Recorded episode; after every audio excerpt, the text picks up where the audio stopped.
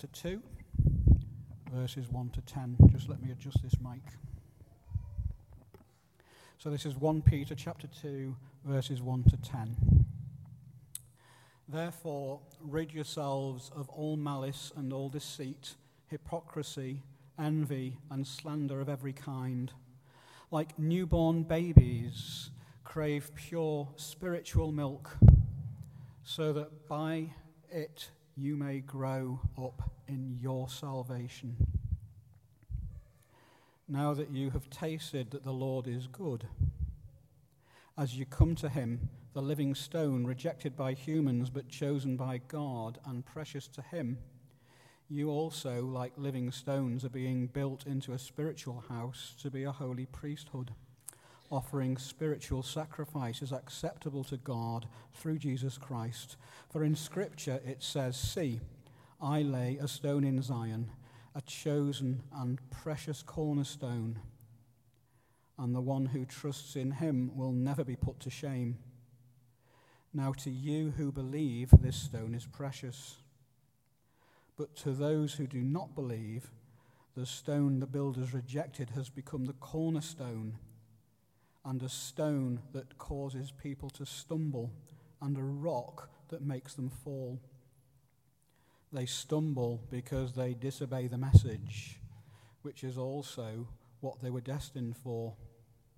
But you are a chosen people, a royal priesthood, a holy nation, God's special possession that you may declare the praises of him who called you out of darkness into his wonderful light. Once you were not a people, but now you are the people of God. Once you had not received mercy, but now you have received mercy. This is the word of the Lord. Thanks be to God.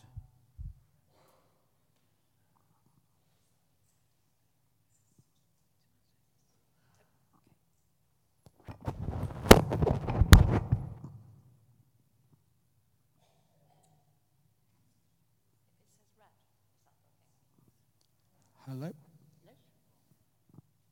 Oh, I am on.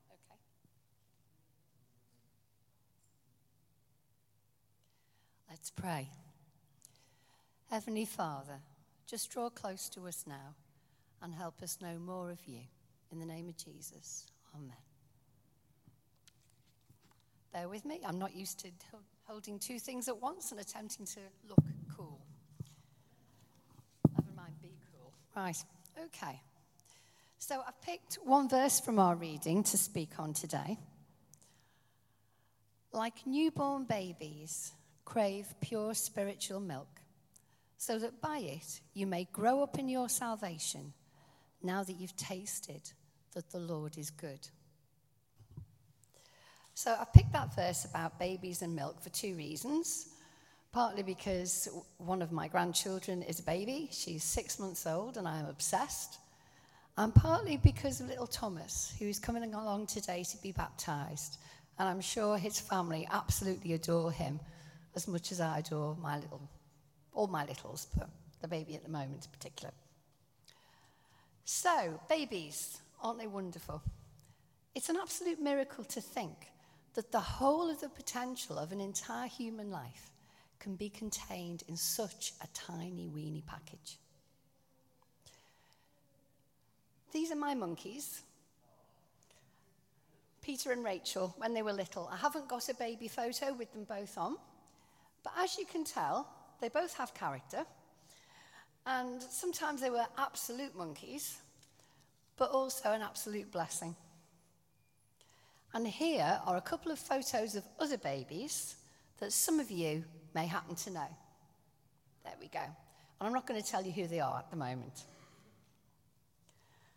And of course, if you want to see a real baby this morning, baby Thomas is looking absolutely gorgeous. And it's a very special day for the family, so welcome. It's lovely to have you here. We look at these baby photos and we look at the young lady on the left. we can see how much our babies depend on us for everything. This little one has been placed artfully against a shawl for this photograph. So, my guess is that at the moment she can't wash or dress herself, make her meals.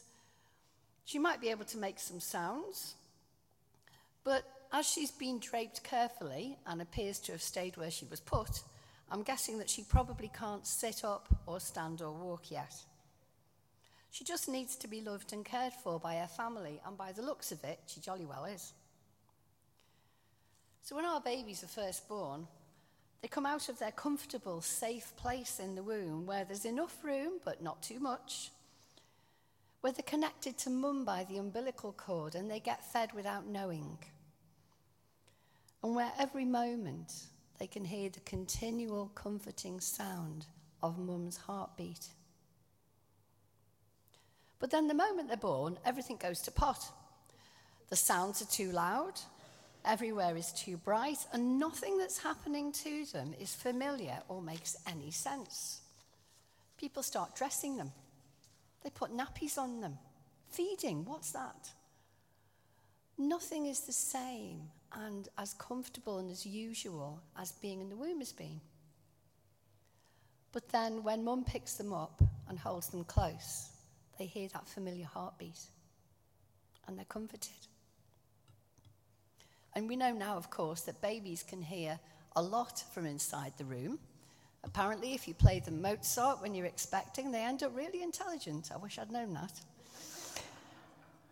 But also, family members around them, the siblings, mum and dad, aunties and uncles, nanas and granddads, all the familiar voices they heard in the womb are there now in care that makes them feel secure.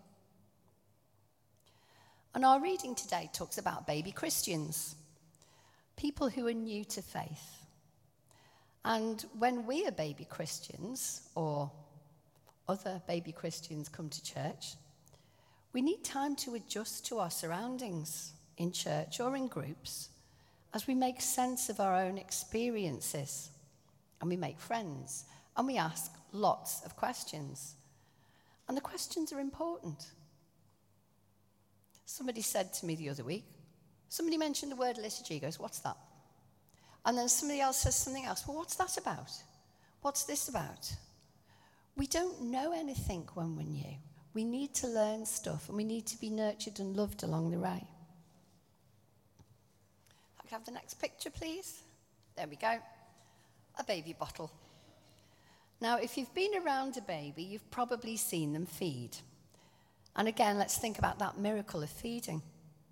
How does a tiny baby instinctively know that milk is good for them? How do they know it will take away their hunger? And yet somehow they do. When I was a young mum, I was told to stop and wind the baby halfway through feeding. Our youngest grandbaby is bottle fed, and sometimes she will let me do that. Stop halfway through the bottle, sit her up, rub her back, maybe sing a song, and eventually one of us burps, occasionally her. But sometimes she just won't let me do that. She can hold the bottle now with both hands, and as I try and remove it casually and gently from her mouth, both hands go on, bottle goes in, shove, that's it. The bottle is held in a vice like grip, and nothing and no one is taking that bottle off her. Baby one, nana nil. So, thinking about how we can link what the Bible says about baby Christians with the babies that we know, and about baptism, because Thomas is here to be baptized, I asked a friend who's wiser than me how she would link those ideas together. And she said, Babies crave milk as if their life depends on it. And baptism is the seed of an initiation into a life that hopefully will become dependent on Jesus, the giver of abundant life full of rich milk that satisfies our hunger like. I could not have said that, and thankfully I didn't have to. So, if we take it back to the beginnings, let's start off by thinking well, what exactly is a Christian? And being a Christian has a backstory, so I'll start with that. So, please bear with. Have you ever heard the phrase, I gave you one job? Right? When God made the world in the Garden of Eden, which was beautiful, he put Adam and Eve, human beings, his creation, who he loved, and who shared his DNA, into the garden to look after it. And he gave them one job. Don't touch that particular tree in the middle of the garden, the one we're calling the tree of the knowledge of good and evil. Now, God, Adam, and Eve were very close, but God's got an enemy, and in the Bible we call him the devil or Satan. He's still around. He's jealous of God, and he hates him. And so he comes to try and steal, kill, or destroy anything that God loves. And God had a great relationship with Adam and Eve, so guess where he starts? So one day he comes into the garden and he says to Eve, if Adam and Eve went against God's wish and ate fruit from that one tree they're not allowed to touch, they would know as much as God and they would be exactly like him. Satan said that God had deliberately kept that information from them. Unfortunately, that was a lie. So foolishly, Adam and Eve ate the fruit from the forbidden tree and the flow of information, images, and ideas that flooded their minds was more than they could cope with. Now, if you think of youngsters and the internet, there are things that we need to protect them from. But once a young person of whatever age has seen something they shouldn't see, or heard something that they really shouldn't have heard at this age, they can't unsee it, they can't unhear it, and they can't unknow it even if they don't understand it. And that's the kind of thing that went through Adam and Eve's minds. There were good things in that, because the tree was good and evil, but there were also evil things. They didn't become like God, as Satan had said they would. But now they'd opened their hearts and minds to evil, which is the very thing God had been trying to protect them from. They'd also committed their first sin by disobeying God on purpose. God is the source of life, and without him, there isn't any life. So instead of having eternal life in fellowship with God, now that Adam and Eve had sinned, death entered the world. To cut a long story short, God had to cast Adam and Eve out of the Garden of Eden because over time their sin would have corrupted the whole place if he'd let them stay. And if you want to know what corruption's like, Adam and Eve eat an apple, minds blown, cast out of the garden. They have two kids. First one kills the second one. How quickly have we gone from there's a concept of evil to I'm going to kill my brother? One generation. And evil has been a choice for human beings ever since, just as good has. Now, God is the opposite of evil, He's good. He's the opposite of sin and death. He brings life and holiness and purity. And you can't have polar opposites next to each other, it doesn't work. God and sin can't be together. And that gave God a huge problem. He had to cast Adam and Eve out because otherwise they would have wrecked everything with the sin and wrongdoing. But he loved them with all his heart and he wanted them back. How was God going to square that circle between bad and good, sin and purity, and get everyone back together? Well, to start off with, he chose a nation, the Jews. And you can read about them in the Old Testament. And he says, okay, we'll make an arrangement, we'll make a commitment to each other. If you are prepared to live according to my ways, then I will protect you and be with you and help you and when you're in trouble, I will get you out of it. And we can be together again. And they go, Yes. And then they can't keep it up. And that happened right the way through the New Testament. It's the biggest part of the Bible. If you fancy flicking through, you'll find out it happens a lot. The Jews weren't any different to us or anyone else. We would all have the same trouble because although we share God's DNA from creation, we also have inherited the knowledge and understanding. The Bible says the wages of sin is death. If when I worked in the post office, I got a pay packet, I was happy. if I sin, the only thing I'm getting is separation from God, which is eternal death. Not my first choice, but again, I'm not perfect and I can't keep it up either. So finally, God picked the one thing he had that was most precious to him his son, Jesus Christ. And he sent Jesus to our world to be born as a baby, to grow up, to live among us, but to live according to God's rules. And the idea was that Jesus would show everybody what God was like and what being with God was like. And so they would have a choice they didn't have before. And people saw Jesus, they saw him do miracles, they saw the way he talked about God's love, and they wanted it. They wanted him.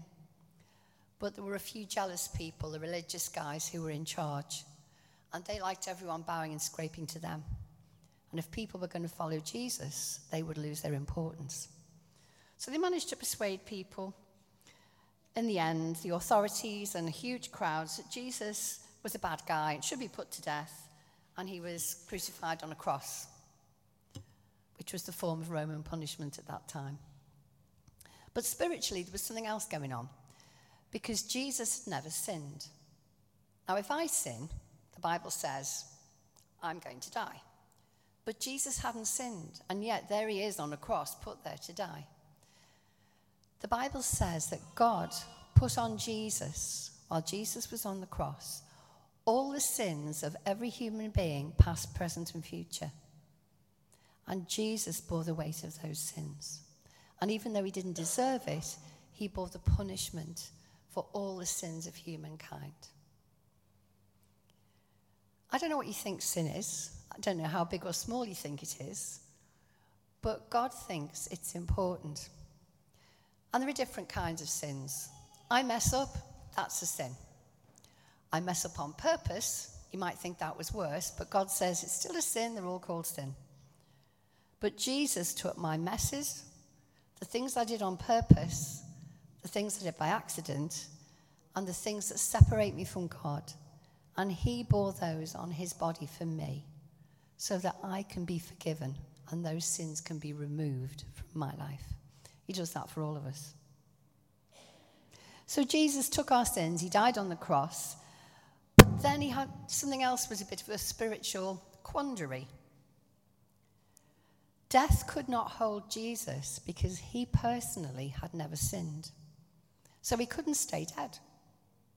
God raised him from the dead after three days. And in the Bible, three days means God's up to something. Jesus comes back to life. He meets up with his disciples. He teaches them. He spends time with them. And he goes up to heaven to be with God. And he promised the disciples that although he was going, God would send the Holy Spirit on them so they would know they belonged to God. And the Holy Spirit would remind them of all the stuff they knew about God already, but had temporarily forgotten. The Bible says God loved the world so much that he gave his only son, but may have eternal life. And he also says, to show you are his children, God sent the Spirit of his Son into our hearts. And since you are his child, God will give you all that he has for his children. So that's the backstory of what a Christian is. The way to become a Christian is to choose to put your sins behind you and to live the rest of your life following God's way. When a person asks Jesus to come into their life and forgive them for their sins, he does that. We become part of God's family. He fills us with his Holy Spirit and he gives us eternal life. We still die here because our planet, our world, is still subject to sin, and sin brings death. So we do still die here. But when we've died here, we go straight to live with Jesus in heaven, where there's more joy than our hearts can hold, and where there's no more sickness, disease, or death. I've got a friend whose husband died while her daughter was quite small. And they both believe in Jesus. And she said, When I get to heaven, I am taking the biggest frying pan you have ever seen and I'm going to chase him round and belt him with it for leaving me so early. Well, they're both there now, and I don't know if God has frying pans, no reason why he shouldn't. And it's a nice image to think of Sue chasing her husband with a big pan. However, I know that they're fully happy with God. Neither of them is sick, neither of them is ill, restored to complete and full life in Jesus, and reunited with the family members who were already there. So it's a win win. So if you've never thought about asking Jesus into your life, have a think. It might be something that works in your favour. And so we've done faith, we've done Christians, and now baptism. So, what is baptism? It's an outward action to show an inner choice. When we become Christians and we get to know the Lord, we realize how amazing He is. And we want everyone to know Him like we do. And so we get baptized to show people that we've chosen to follow Him. And there are two different ways of doing it. If you get baptized by going fully under the water in a baptism pool and then you're lifted straight back up, it's a symbol of dying to sin, because people normally drown if you hold them under the water, and being raised to new life in Jesus. But if we do, like we're doing with Thomas today, when you sign the sign of the cross on somebody's forehead, it's a way of saying that they belong to Jesus now. When Thomas gets baptized during this service, and Danielle and the family make the sign of the cross gently on his forehead, it's her way of saying, everybody's way of saying, that as Danielle belongs to God now, and she knows how lovely it is to be his, she wants Thomas to come to know him too someday. And she can't think of anything better for him. And if you think of the gentleness with which you would very gently put, make the sign of the cross on a child's head, it's not just the bit about saying, I want you to know God. It's about saying, I'm touching you gently because I love you the way that God loves you. Our babies are wonderful, but they don't stay babies forever. They grow up, they transform bit by bit into the person that they will one day become. And here are our baby pictures with a reveal of who they turned out to be. So, our cute little baby on the shawl is Julia. And Julia grew up to be a pharmacist and is one of our church wardens, running away. Right. And uh, this beautiful baby is Sue, who grew up to be a nurse and then vicar and is going to be baptizing Thomas later. So, what does the Bible say about transformation and as Christians?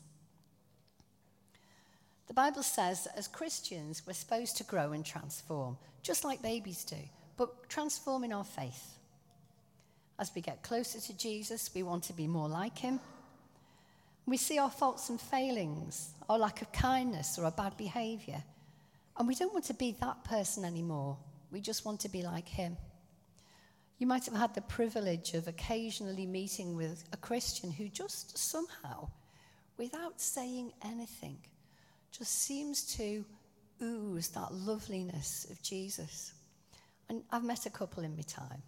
And you just want to sit there next to them as if somehow the way that they just ooze the loveliness of Jesus will make you feel closer to him and know him more. As we spend more time with Jesus and pray and learn from the Bible, that kind of transformation begins to happen. Ephesians 4:15 says, "We will in all things grow up." 1 John 3:2 says, "We do not know what we shall be." but we will be changed to be like him. And Romans 12:2 tells us how God asks us to engage with beginning that process. Be transformed by the renewing of your mind. Our Bible reading began by telling Christians how to turn their backs on their old way of living and instead turn to Jesus and hold on to him with all they've got, just like a hungry baby with a bottle. Therefore, rid yourselves of all malice and all deceit, hypocrisy, envy, and slander of every kind. Like newborn babies, crave pure spiritual milk, so that by it you may grow up in your salvation, now that you've tasted that the Lord is good. So from now on, let's encourage each other in our walk with Jesus that we may get to know and love him better and be transformed. And Thomas, may the Lord bless you and your family with every good thing, now and always.